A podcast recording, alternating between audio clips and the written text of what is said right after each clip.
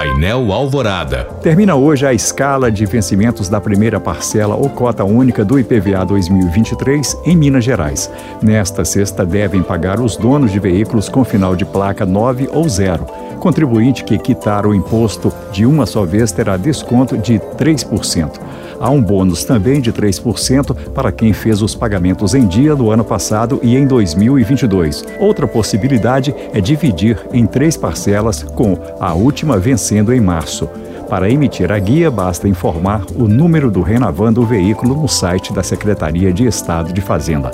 Por lá, também é possível conferir a escala completa do IPVA 2024. Começam hoje as inscrições no concurso público nacional unificado. Chamado de Enem dos concursos, o certame visa a democratizar o acesso aos cargos públicos e a padronizar procedimentos na aplicação das provas. O concurso vai preencher quase 6.700 vagas de nível médio e superior que estão abertas em 21 órgãos do governo. As inscrições vão até 9 de fevereiro.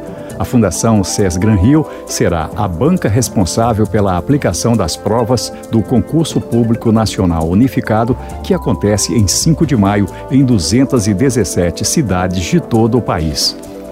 A Prefeitura de Belo Horizonte realiza hoje à noite intervenções no cruzamento das avenidas Cristiano Machado e Valdomiro Lobo, no bairro Guarani.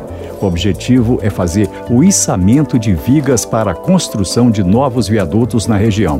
Com isso, a Cristiano Machado, no sentido bairro, ficará totalmente interditada nesse trecho das 10 da noite de hoje às 5 da madrugada de amanhã. Placas e faixas de pano foram afixadas no local para orientar pedestres e motoristas.